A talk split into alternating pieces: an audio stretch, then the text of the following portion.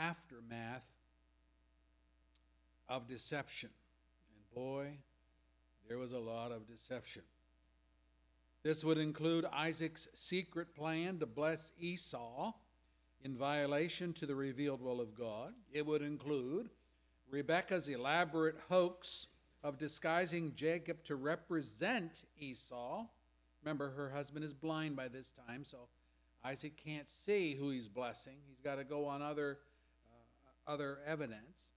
And finally, we have Jacob's ruse in playing the role of Esau through lies and a costume to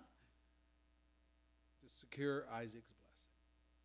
So there's room here for many in this family to share the blame of deception. And consequently, the aftermath of such living of lies should warn us that, believer or not, we, we can fall into these same type of traps as well. The first thing we learn in today's text, verse 41, it says Esau held a grudge against Jacob. We read this and we think, well, who wouldn't hold a grudge against another who has used lies and trickery and deception to defraud them of what was legally theirs? No one likes to be made the fool. So, yeah, he's holding a grudge. If this were an insignificant matter, we might dismiss it with the counsel. Well, Esau, get over it. So Jacob played a trick on you. That happens with everyone. Man up, get on with your life. I can remember as a brother, I played a lot of tricks on my sister and my brother, and they on me. But these were trivial things that ended in all of us laughing and having fun. We were tricksters to do things like that. But we notice in this text that Esau isn't laughing. He's not laughing. Instead, he was plotting the murder of Jacob for stealing the blessing of his father Isaac right out from under his nose. Verse 41. Now, again, let us keep in mind that this blessing meant the lion's share of Isaac's estate to name just one aspect. One aspect. Excuse me. Well, what do we know about Isaac's estate? If you go back to chapter 26, look at verse 13 and 14. It's speaking of Isaac, and it says, The man became rich, and his wealth continued to grow until he became very wealthy. He had so many flocks and herds and servants that the Philistines envied him. Genesis 26, you have to be pretty rich for a nation of people to envy you as a sojourner in their land. Think about that. A nation is envious of this man named Isaac. Historically, there are thousands of accounts where siblings have done in a brother or a sister just to get their hands on the inheritance money. Seems a bad part of human history. Another aspect of the blessing was the position the family as family had, the ruler of the clan. Chapter 27, verse 29 Be Lord over your brothers, and may the sons of your mother bow down to you. Now, historically, this is many centuries before Israel's first king, who was Saul, King Saul. And that was preceded by the period of the ruling judges, which uh, we learned a little bit about today in the adult class with Doug. Even further back, as we move back into our text, we come to the patriarchs or the fathers of the clans, and they were the ones that ruled. With multiple wives and many children, these clans, or if you prefer the word tribes, these tribes grew numerically into thousands.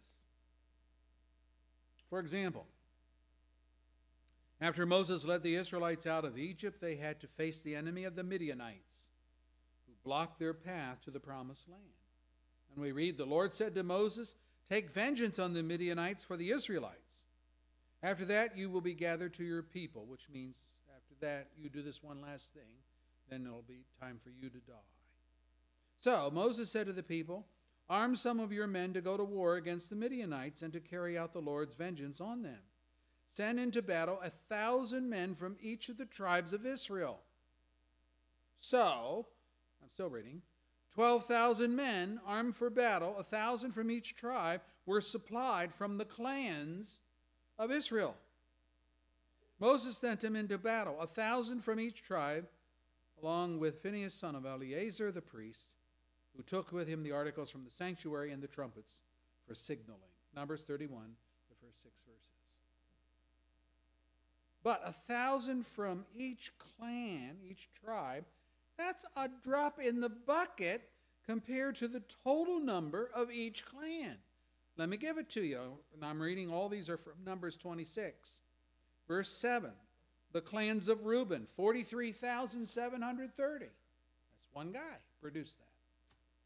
The clans of Gad, 40,500. The clans of Judah, 76,500. The clans of Issachar, 64,300. The clans of Zebulun, 60,500. The clans of Manasseh, 52 7. The clans of Ephraim, 32,500. The clans of Benjamin, 45,600. And on down through all of the 12 tribes or clans. When Saul mustered his army to fight against the Ammonites, we are told the men of Israel, that would be the northern tribes, the men of Israel numbered 300,000, and the men of Judah 30,000. So you have a total there of 330,000 going against. Now that's just they just count the men, you understand. They're not counting the women and the children. So 330,000 uh, mustered troops from these clans or tribes. The clan over which Esau would be ruler was a far cry from the descendants of Isaac, but the principle remains that headship, headship be it over hundreds or thousands, was snatched away from Esau through Jacob's treachery, and Esau was not about to take that lying down. So that was the second thing with regard to the blessing. There's a third aspect of the blessing, which to Esau was why he despised the birthright and blessing in the first place and that was the position of spiritual leader of the clan or of the tribe. Esau had no spiritual leanings towards Jehovah. The Bible lays, labels him as godless. His marriage to Hittite women confirms that. Chapter 6, verse 34. So, two out of the three aspects of the blessing Esau wanted very badly. He wanted the lion's share of the estate, that would have brought him great wealth, and he wanted the position of being the clan ruler so that he could boss everybody about. It's the age old lust of men for money and power. It's the same thing money and power. That's what Esau saw in the blessing of Isaac if he could get it.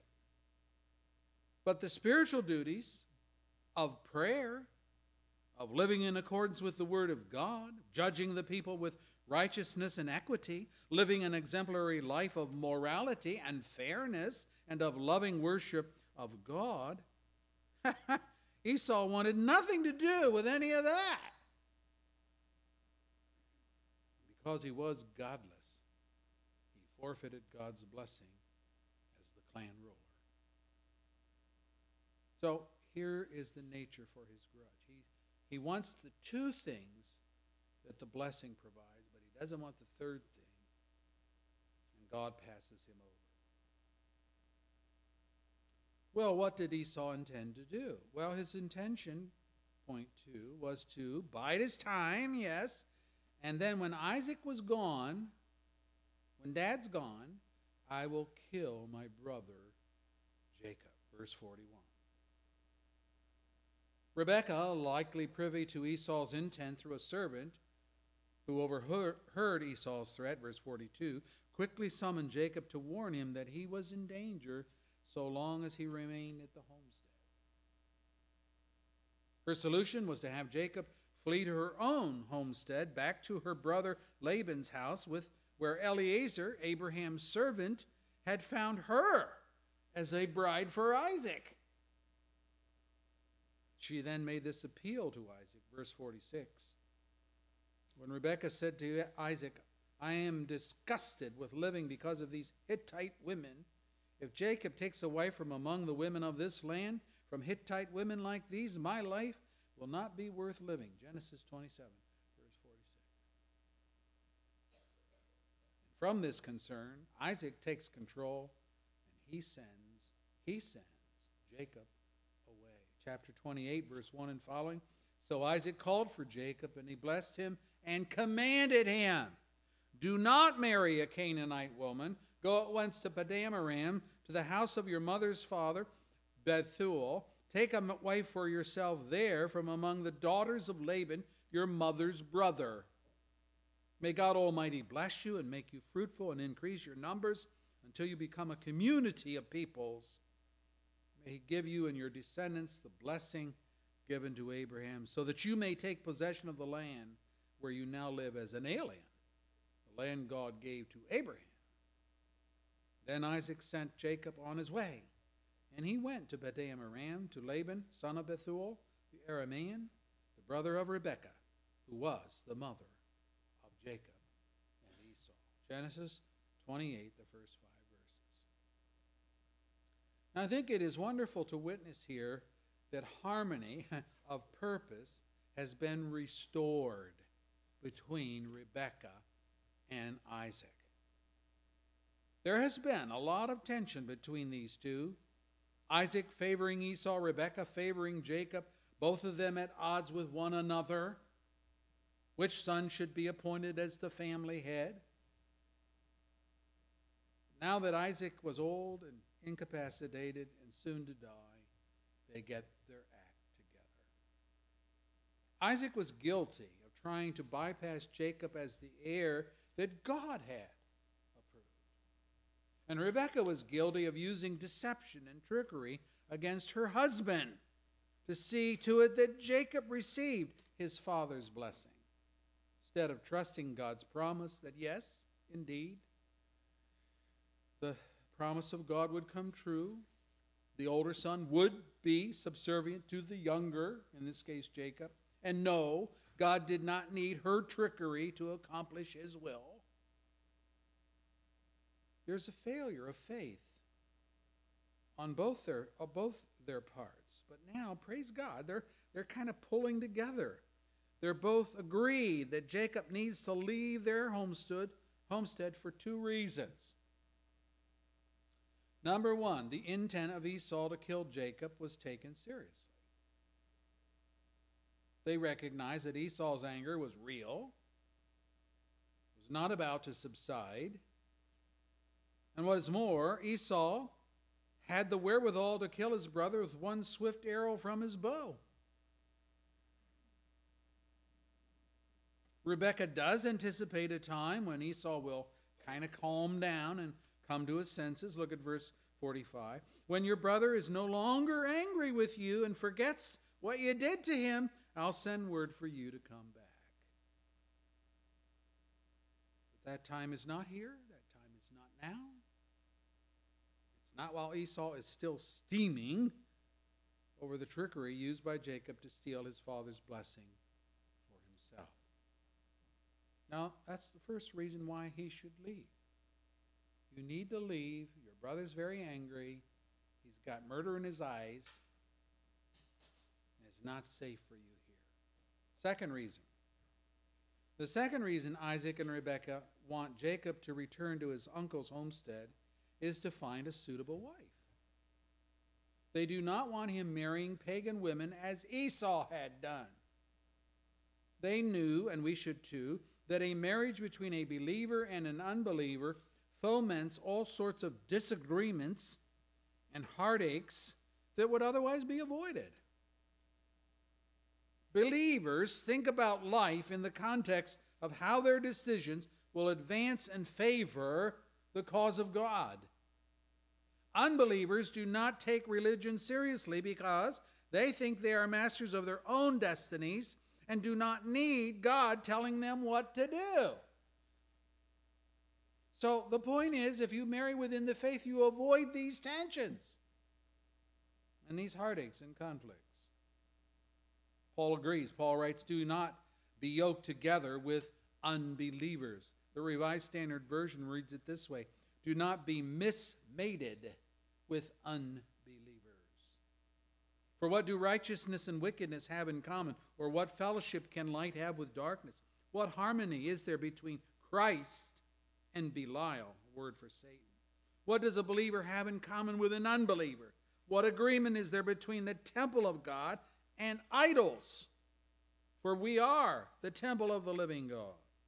As God has said, I, I will live with them and walk among them, and I will be their God, and they will be my people. All of this from 2 Corinthians chapter 6, verse 14 and following. And verse 5 of our text states, Then Isaac sent Jacob on his way, and he went to Padan Aram to Laban, son of Bethuel, the, Ara- the Aramean, the brother of Rebekah, who was the mother of Jacob and Esau. Genesis 28, verse 5. So, things are still tense. Things have not calmed down in this house. Esau's breathing out threats, secretly, but it got out. The word got out.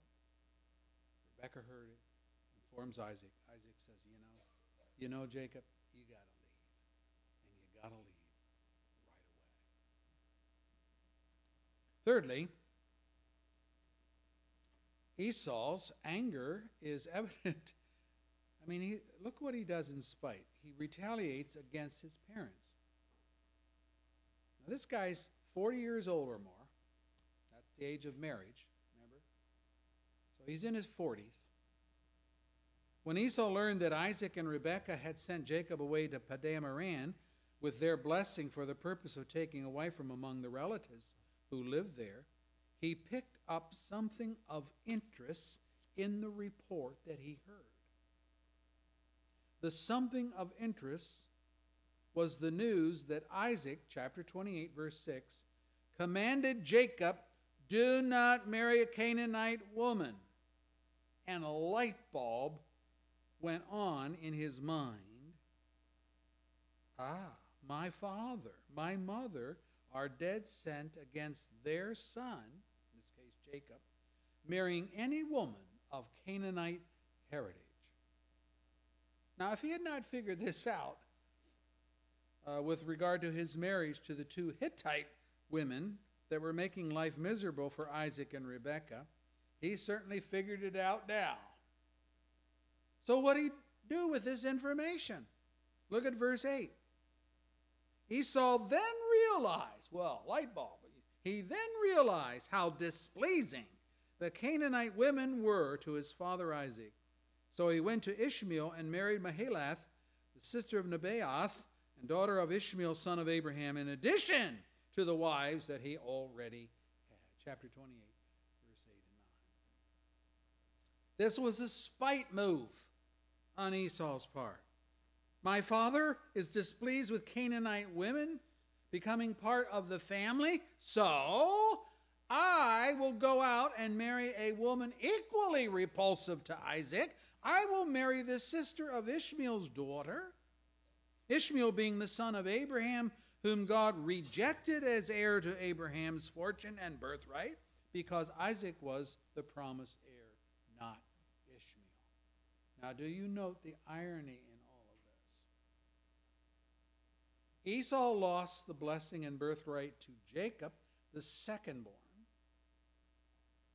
and Ishmael lost the blessing and birthright to Isaac, the secondborn.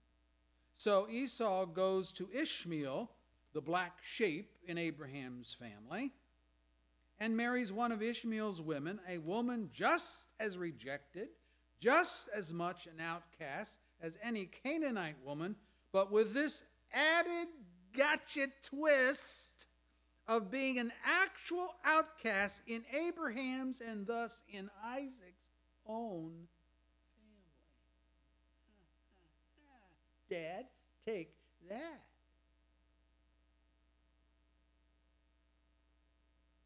It was Esau's way of kicking sand in dad and mom's face by doing something he knew would add to their pain and anguish. The report had come back to him that his mother Rebekah could not abide his present wives, did not want Jacob to marry the same kind of women. So, what better way, if we can say it that way, for him to hurt his parents than to do the very opposite of Jacob's actions? Verse 7 he learned that Jacob had obeyed. Jacob did leave for his mother's homestead to find a wife there. So he, Esau, would disobey by marrying one of the women in Ishmael's rejected family. What a messed up, hurtful, infighting family whose heartaches they brought upon themselves through intentional sin. The Consequences were worse than the hurt they inflicted on one another. Rebekah told Jacob, When your brother is no longer angry with you, when he forgets what you did to him, I'll send word for you to come back from there, that is, from my brother's house. She had it all thought out. What she had not thought out was the truth that 20 years would pass before Jacob would ever return home, according to chapter 31, verse 38. And in those 20 years, Rebekah herself would die and never see Jacob again. That's a hard pill to swallow for the lies, for the deception, for the schism in the family that she and Isaac's poor parenting had caused. Is it worth it? It's not worth it. this was their lives. Now, what lessons are pertinent to living in family turmoil? All of us experience some form of family turmoil. Maybe not to this degree between husband and wife, working one child against the other and all that, but certainly we all know that as believers, marrying believers and then having uh, extended families of unbelievers and so on, there is turmoil. What do we learn? Well, number one, and I'll point this out, that with God, with God, spiritual responsibilities take precedence over material goods and rule in family headship. Let me say it again spiritual responsibilities take precedence over material goods and rule in family headship. If I would ask the fathers here this morning, what is your primary mandate from God in being the father of your family? I'm pretty sure that most of you would list two main tasks for which you feel an overwhelming obligation to fulfill as father in their house. Number one, to be a good provider for the family by working hard to earn money so you could purchase housing and food and clothing and health care for your wife and your children. Most fathers, I think, would list that. And number two, to protect the family from those who would seek to hurt them, belittle them, or destroy them in any way. And in our culture, with the rise of ISIS and other things that are going on, that has become, maybe that's even pushing harder on the first priority of late. And you know what? It is true. It is true that such a mandate from God is given to us as fathers. Paul writes, if anyone does not provide for his relatives, and especially for his immediate family, he has denied the faith and is worse than an unbeliever. 1 Timothy 5, verse 8. How could you be worse than an unbeliever? Well, it's in this category. Because even unbelievers know or have the sense of duty of providing for their families. And Paul said himself as the example. He goes on, For you yourselves know how you ought to follow our example. We were not idle when we were with you, nor did we eat anyone's food without paying for it. On the contrary, we worked night and day, laboring and toiling so that we would not be a burden to any of you. We did this not because we do not have the right to such help, but in order to make ourselves a model for you to follow. For even when we were with you, we gave you this rule If a man will not work, he shall not eat. We hear that some of you are idle. Mm. They are not busy, they are busybodies.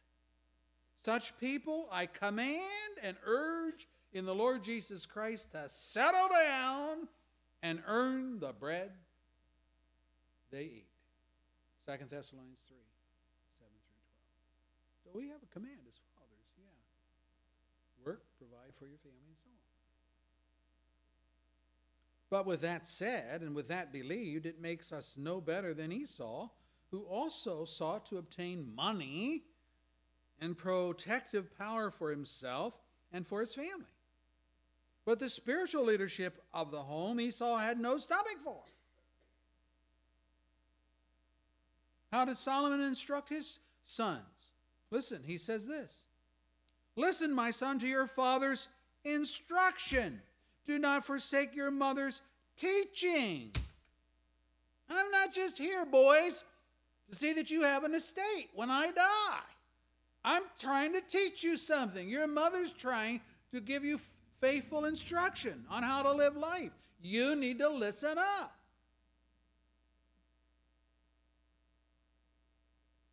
Paul says, Fathers, do not exasperate your children. Instead, bring them up in the training and instruction of the Lord. Ephesians 6, verse 4. That's a father's task. How do we do that? Well, through devotional readings, scripture lessons, prayer time, discussion on relevant present day topics in the news and how to relate to those things.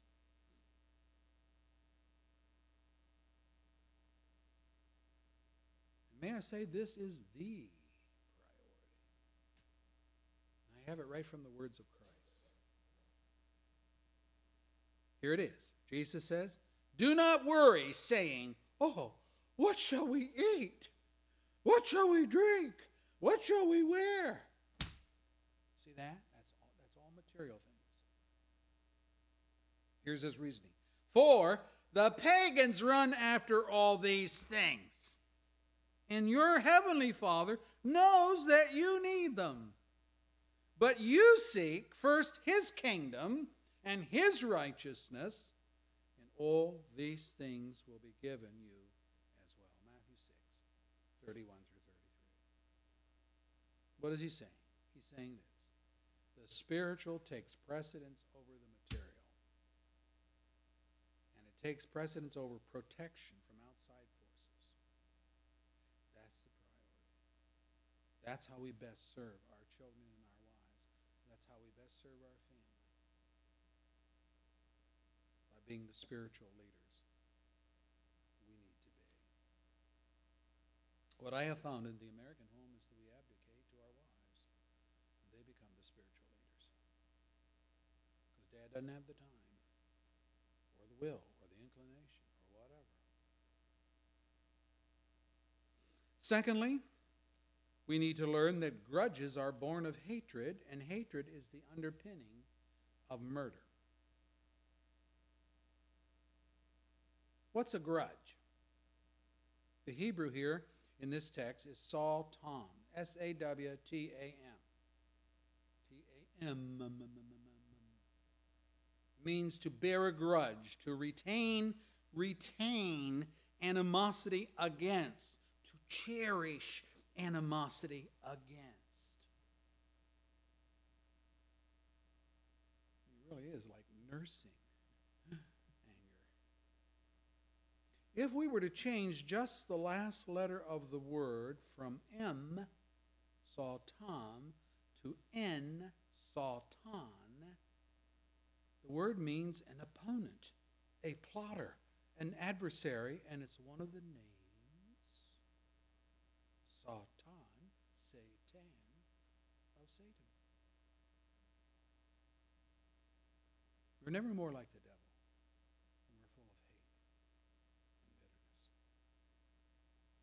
If we just go with the English word, a grudge, The Webster Dictionary defines a grudge as a persistent feeling of ill will or resentment resulting from a past insult or injury. Oh, that is good. That is Esau, isn't it? Let me read it again. A persistent feeling of ill will or resentment resulting from a past insult or injury. Esau has been wronged by his brother Jacob, and he is steaming inside. And the more he thinks about the treachery that Jacob used to deprive him of Isaac's blessing, the more angry he becomes. And the more angry he becomes, the more his hatred toward Jacob begins to take on the scheme of a murder plot.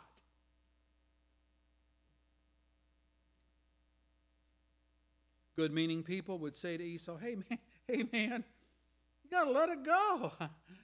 You gotta let it go. But he cannot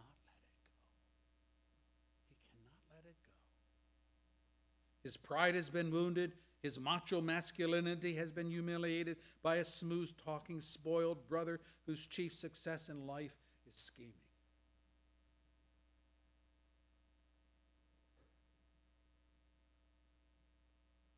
Jesus describes it this way You have heard that it has been said to the people of long ago, Do not murder. And anyone who murders will be subject to judgment. But I tell you, that anyone who is angry with his brother will be subject to judgment. Again, anyone who says to his brother, Raca, is answerable to the Sanhedrin, but anyone who says, You fool, will be in danger of the fire of hell. Matthew 5, verse 21 22. The writer of Hebrews warns about the consequences Esau never contemplated, nor do we at times.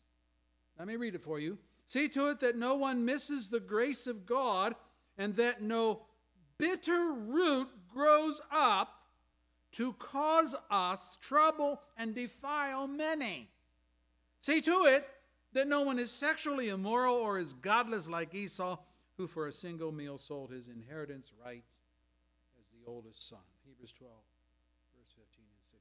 I've been quoting that last verse in this series a number of times but let's not forget verse 15, which says, See to it that no one misses the grace of God and that no bitter root grows up to cause trouble and defile many. That's also Esau. Esau's bitter grudge put him at odds with his brother Jacob, but even worse, it put him at odds with God and God's grace. He was contemplating murder. And in his hatred for Jacob, the murder was already it was already a done deal. It was murder in his heart.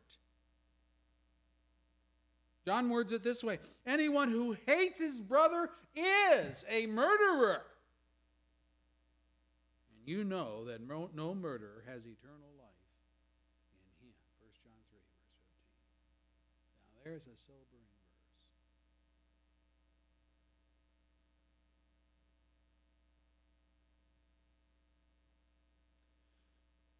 normally define murder as the deed. I didn't murder anybody.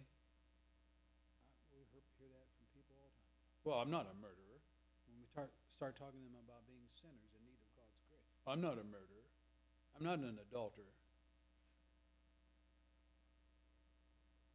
Anyone who hates his brother is a murderer. And you know that no murderer has eternal life in him. Esau became his own enemy. Let's not fall into his trap. Paul says, In your anger, do, do not sin. He's not saying don't ever be angry. He's just saying, In your anger, don't sin. How, how not? Do not let the sun go down while you are still angry.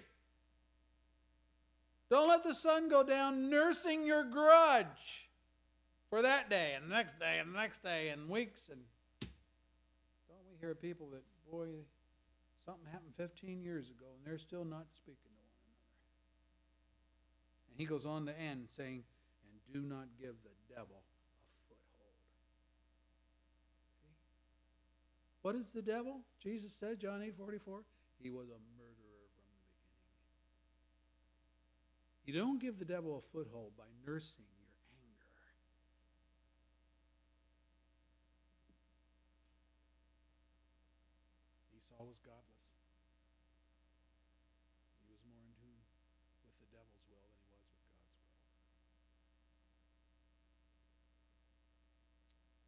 Number three, we can learn that a cool down time for anger leads to more rational conduct and peace. Rebekah was correct. She was correct when she said to Jacob, Flee at once to my brother Laban in Haran, stay with him for a while until your brother's fury subsides. Chapters 27, verse 43. What is she saying? She is saying, Put some distance between you and Esau. Allow for some time to pass between the two of you. Give Esau some time to cool down and rethink his angry intent. Very good counsel. God's word, in fact, endorses Rebekah's wisdom. The psalmist says, In your anger, do not sin. When you are on your beds, search your heart and be silent. Offer right sacrifices and trust in the Lord. Psalm 4, verse 4 and 5. What is the psalmist saying? He's saying when you're angry, you need to sleep on it. Hmm? Don't go mouthing off just because you're angry. Don't make threats. Don't display your venom. Don't vent your spleen. Go take a nap. Sleep on it. And while you're sleeping, offer right sacrifices when you get up. Trust in the Lord when you get up.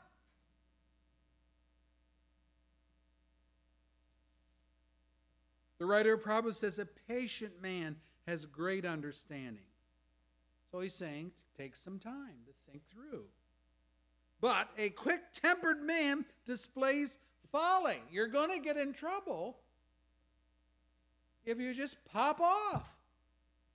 That's Proverbs 14, verse 29. Again, he writes, A man's wisdom gives him patience. It's to his glory to overlook an offense. Proverbs 19, verse 11. By the way, the Proverbs is full of these, these wonderful, pithy one liners that will help you in all aspects of life. Oh, and I love this one Proverbs 15, verse 1. A gentle answer turns away wrath, but a harsh word stirs it up. Oh, how are you going to answer somebody when they come and they're all hot under the collar and they're snorting? They're going to tell you a thing or two. You're not going to do that to me. Nah, nah, nah, nah, nah. Gentle answer. Hey, brother. Hey, sister. Well, what's the, what's the problem? How have I offended you? Uh, if, if I have, I'll make it right. throwing water on the fire. Paul puts it this way get rid of all bitterness, rage, anger, brawling slander, along with every form of malice. Be kind and compassionate to one another, forgiving each other, just as in Christ God forgave you. Ephesians 4, verse 31. How'd you like God to treat you the way you want to treat somebody else in your anger? If ever there is a person justified for being angry with another person, it's God justified being angry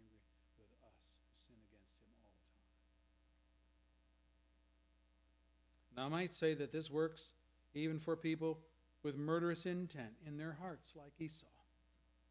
Because in the reunion which occurred 20 years later between Esau and Jacob, we read this Esau ran to meet Jacob and embraced him. He threw his arms around his neck and he kissed him, and they wept.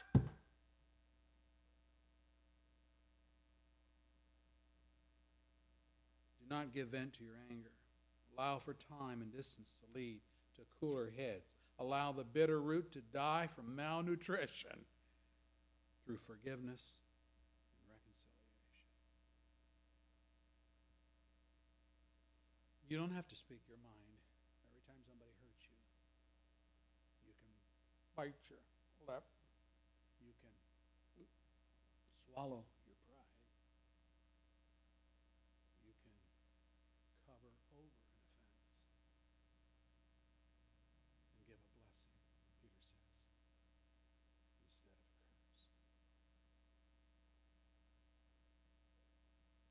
Lesson four. The fact that God can and does override evil actions does not, does not exonerate people for their sin. Never look at Rebekah, never look at Jacob's trickery of Isaac and Esau as okay because, well, it all turned out well in the end. That's the way we think. These two plotted together to help God out as though he needed their help to keep his covenant promise to Jacob. We might ask, well, what, what would have happened to God's plan that Jacob received the blessing and not Esau? Had Rebekah and Jacob not worked together to save the day? What would have happened? Well, frankly, I don't know how God would have resolved the willfulness of Isaac, his deliberate attempt to rule contrary to God's will. I only know that God does perfectly well without being pushed or prodded or manipulated by sinners who think they know best. God wants you and I to live our lives by faith in Him not by our wits, not by being wheeling, wheeler dealers, not by trying to outsmart or outplay what God has set in motion. When this happens, God can and He does often override our sinful actions, as here. But in doing so, He allows the consequences of our conduct to come crashing down upon us. The consequences. In the middle of Rebekah's planned deception of Isaac, Jacob expressed some doubts. Look at chapter 27, verse 12. What if? It's always good to ask some what if questions. When, when somebody's, we're going to do this, we're going to go here, we're going to do that. Yeah, okay, what if?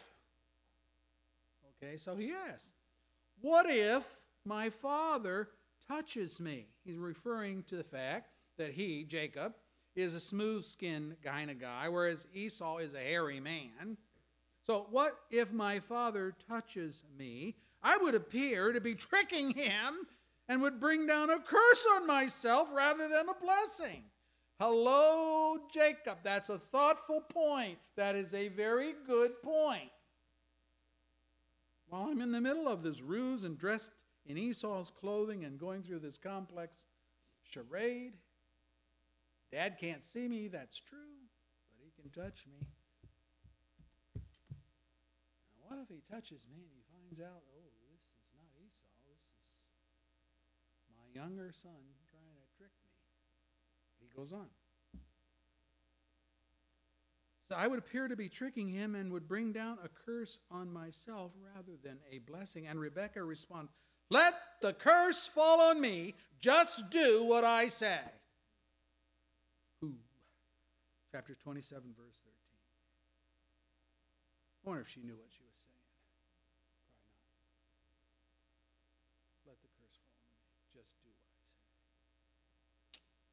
Well, God's curse did fall on her. Jacob had to flee for his life to Padan Aram, her brother's home, 700 miles away. She planned to see Jacob again when he returned, but she died.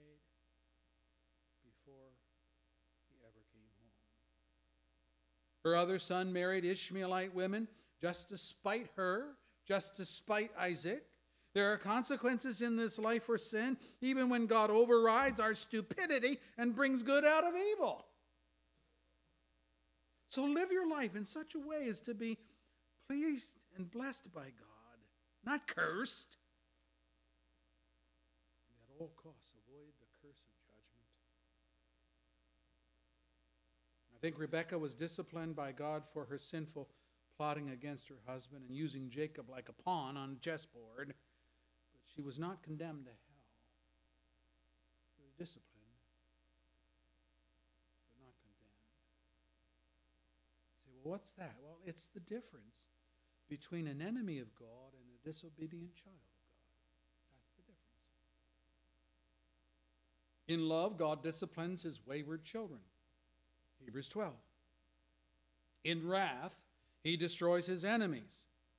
But even here, even here as an enemy, there is the promise of the good news of the gospel, which comes to us, comes to you, comes to all of us, and says to all who believe God demonstrates his own love for us in this while we were still sinners, Christ died for us. Since we have now been justified by his blood, how much more shall we be saved from God's wrath? Saved from his wrath through him. Reading on. For if, when we were God's enemies, oh, when we were God's enemies, we were reconciled to him through the death of his Son, how much more, having been reconciled, shall we be saved through his life? Romans 5, verse 8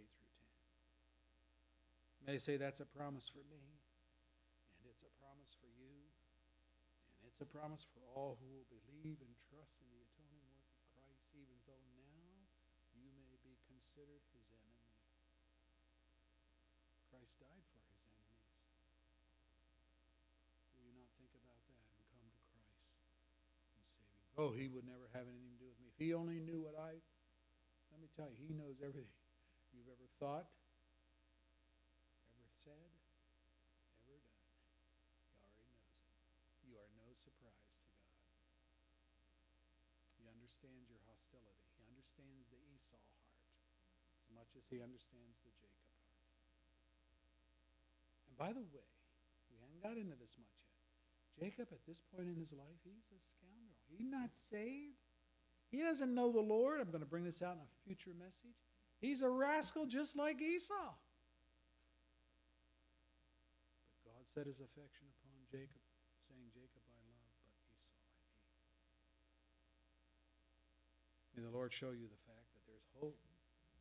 There's a window open. There's a door of opportunity for you to walk through. It's to confess your sins and to come to Christ believing that his power, the power of his blood, is sufficient to cleanse you from all unrighteousness and set you on solid ground, solid footing in the kingdom of Christ as his child. Now, I'll take some licks from God as his child. And I might complain about that. Lord, you know, what are you doing? What's going on? But I at least have this comfort. He doesn't strike me down like an enemy. He loves me. And he loves his people. And Paul says, what father doesn't discipline his children? If he doesn't discipline his children, then guess what? He's not a child. He's a bastard. He doesn't belong to the family. The Lord loves us so much, He's not going to let us become like Esau. And He's not going to let us stay at Jacob either. That's a future lesson. Let's pray. Our Lord, we're thankful and appreciative for your grace.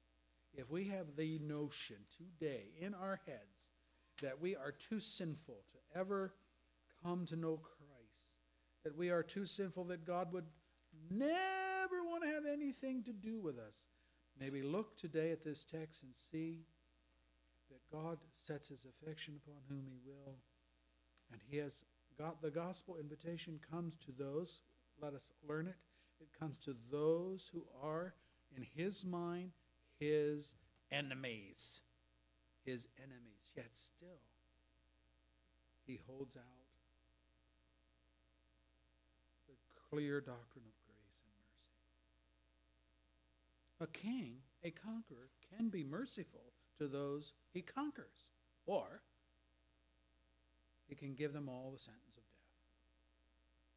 Our God is such that if we will come to him in repentance and faith, he will grant to us the scepter of mercy and grace and will bring us into his family as part of his kingdom.